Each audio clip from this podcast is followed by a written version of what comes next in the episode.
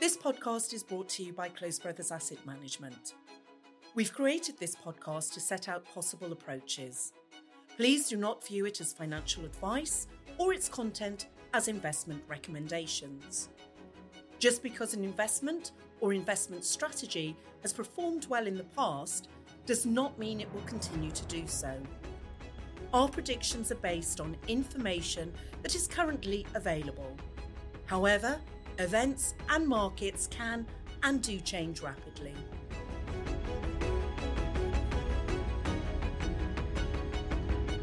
Hello and welcome to our podcast. I'm Tom Santa-Olalla and I'm joined today by Robert Alster and Isabel Albarran. Hello to you both. Hi. Good morning.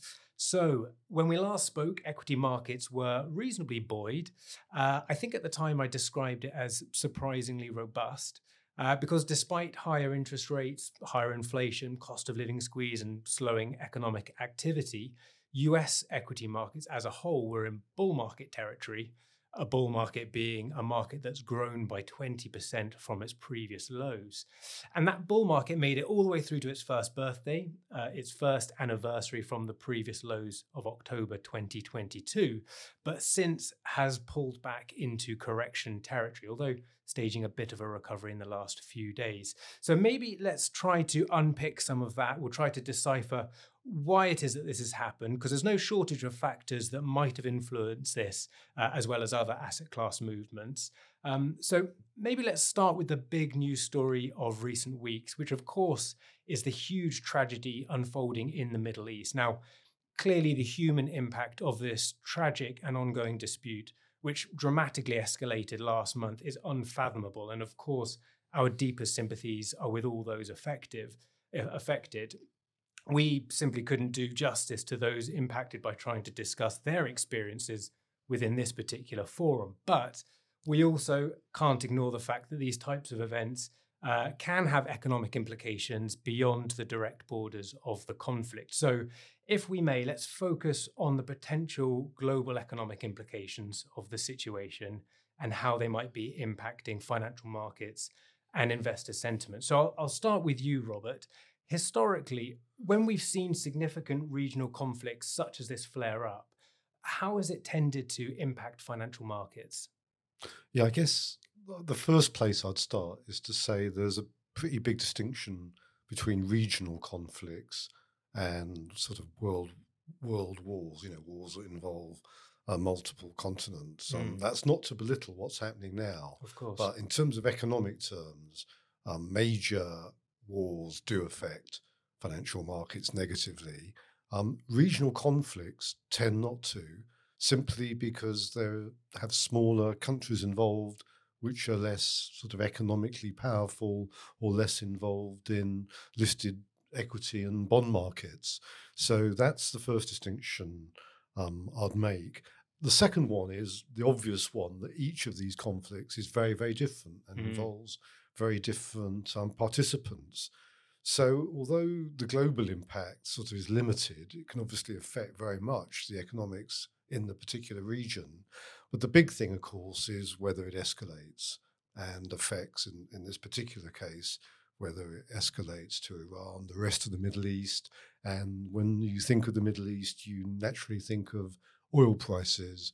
And that's when you suddenly have to worry as a global investor about what's going to happen next. When you start seeing inflationary pressures from oil prices. Yeah, and, also, you know, and therefore look at the last regional conflict of the Ukraine, Russia, and what happened of to course. the spike in oil and um, food prices as, a, as, an example of that, which affected markets far outside the sort of economic clout of Russia and Ukraine and there there are some similarities between what's recently happened and the Yom Kippur War of the 1970s. Is that is there anything yeah. we can take from that? Any yeah, that, learnings? Yeah, that's a, that's a fair point. Um, I think the main one is that the oil energy intensity of the world economy is vastly different, hmm. partly because of what happened after the Yom Kippur War, which is, you know, oil more than quadrupled and it induced um, a sort of response from the Western world, which led to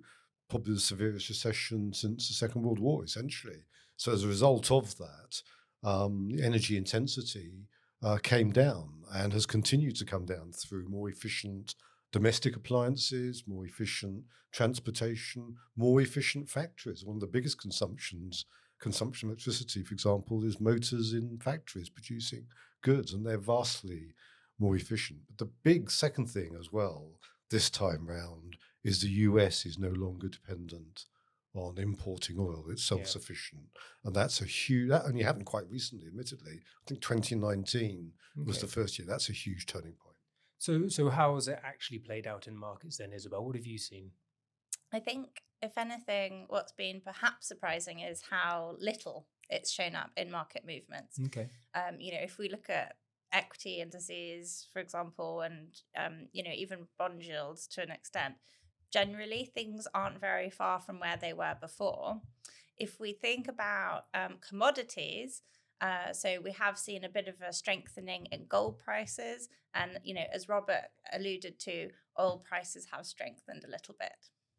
Okay. Uh, as a result, did we need to adapt portfolios then if we haven't seen huge amounts of change? Well, there was obviously quite a lot of discussion at the time, but the answer broadly is no, we don't and haven't done. Um, there is a sort of what happens if it escalates and oil really does move up, you know, to like 150 or 200 dollars a barrel, like 80 ish it is now. But that hasn't happened, and so no, we haven't um, had to have to put, had to take any specific action on portfolios. And as you know, and we reiterate, diversification is one of the watchwords mm, of how we absolutely. invest, and that is obviously in, in this case as well helped. Yeah. Okay. And what about the contagion risk that Robert mentioned earlier? Eh, what are the potential risks there, Isabel? Mm, yeah. So I, I, suppose you know how how could it escalate? Well, the energy channel probably economically remains the most significant potential spillover. Um, obviously, there's a chance that other nations could be drawn into the conflict. Um, and if those nations happen to be big energy e- exporters, that could be significant. Mm-hmm. I think um, something everyone's kind of particularly vigilant about is obviously Iran's involvement. Yeah. And that's because, firstly, um, if sanctions against Iranian um, energy exports get imposed more strictly, that could have an impact on energy supply. And you know, beyond that, there is also obviously a risk that things escalate quite significantly, and Iranian energy infrastructure could even be affected. So, you know, um, different degrees of severity, but that's something that we're keeping a close eye on. So it's not the conflict itself that's been impacting equity markets. It seems so far. What about earnings season? Has that had a factor in any way? What have you been seeing in earnings season, Robert? Yeah, I mean, you're right. It's coincident with earnings season for the third quarter of the year. And we're now through just about getting into the final stages um, of earnings season. So I'll describe it overall at headline level as very solid, to be honest. Okay.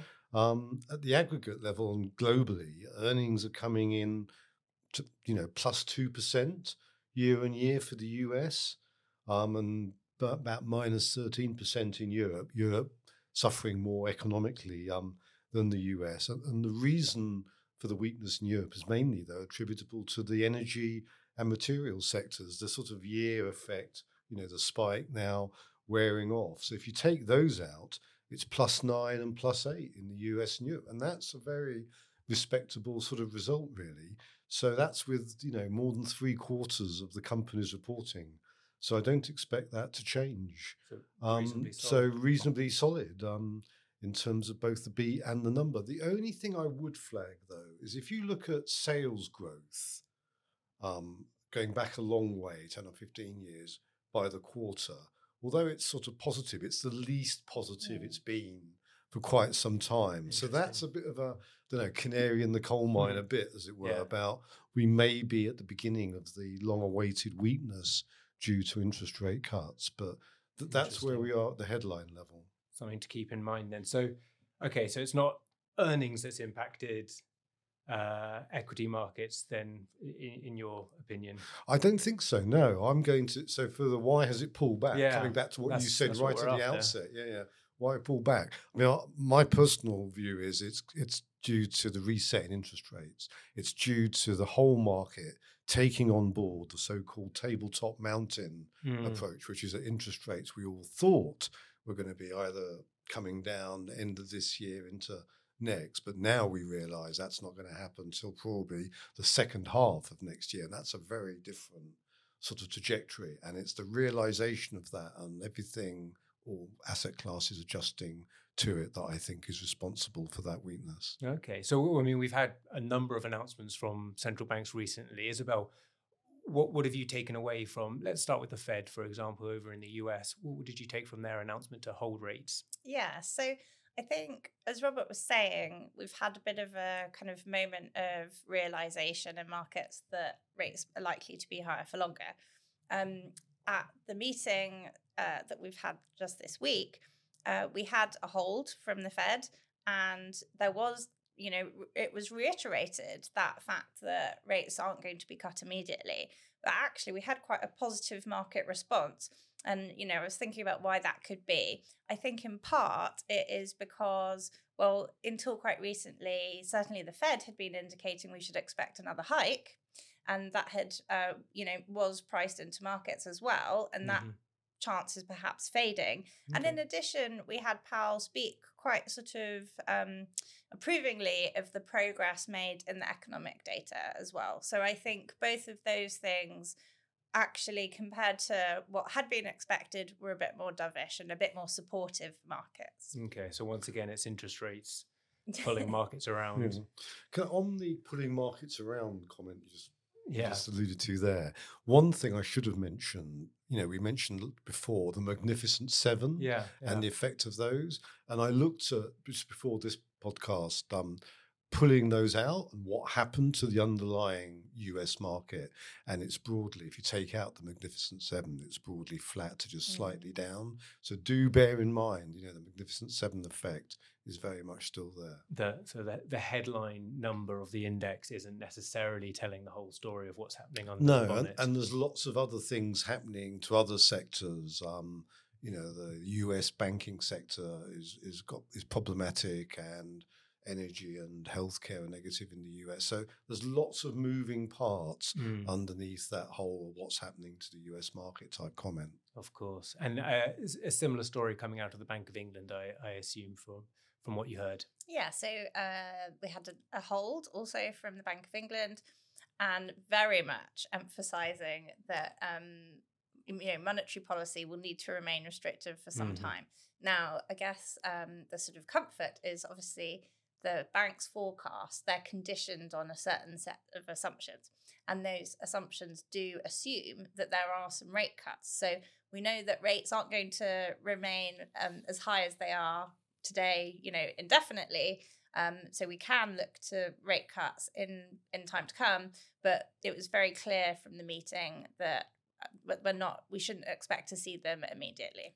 Okay, lots to take on board there. It seems a bit of a mixed bag in terms of the positives and negative indicators looking ahead. Um, so, I mean, we've still got plenty of geopolitical uncertainty. Inflation's still above target. Interest rates seemingly going to remain high. But the flip side of that, we've got central banks giving us a little bit more clarity, which is always useful for businesses making their future plans. Employment remains strong and consumers keep spending. And the robust set of numbers that we've seen broadly from uh, from reporting season. So, to me, this just demonstrates the importance of diversification, which Robert you already mentioned Yeah, totally. earlier. So diversification is so crucial to try and alleviate some of that risk, but actually it's also important for potentially benefiting from uh, upside surprises as well. And while interest rates are high today, it might be tempting to take money off the table, take risk out of the out of the equation, but we do know that interest rates can't keep pace with inflation. And often people forget that timing the market on the way out is only just as important as timing it on the way back in. You've got to get it right both times. And so so often it's it's crucial to remain invested over the longer term. So with that in mind, my stat that I'm going to, you will both have known this, the crux of this stat. So I'm going to just going to test your memory on it because I just think it's a fascinating one.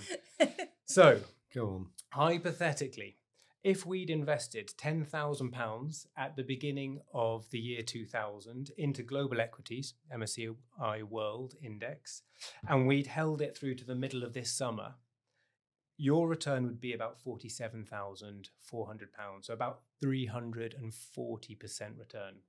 Now, if you did the same thing, but you missed the 30 best trading days over that 23 year time frame, what do you think your return would be? Just 30 days. Just 30 30 individual days The scattered 30 around. Best days. 30 best days, whenever they were, regardless of whenever Regard- they yeah. were. Exactly. I'm going to guess this. I'm- I don't know the answer. I'm going to say half. I would have said similar. Yeah, that Believe it or not, your return would be below your £10,000. really wow. So you'd be around about £9,900. So it just goes to show that when you lose Wow. those big days in the market, the compound effect carried forward into Sure. your long term growth opportunity is profound. Mm. So we we do think that it, it's it's so important to not try and time the market, but to genuinely spend time in the market. So with that, I'll say thank you so much for your time. Always a pleasure to speak to you, and uh, I look forward to doing it again. Thank you. Thanks, Tom.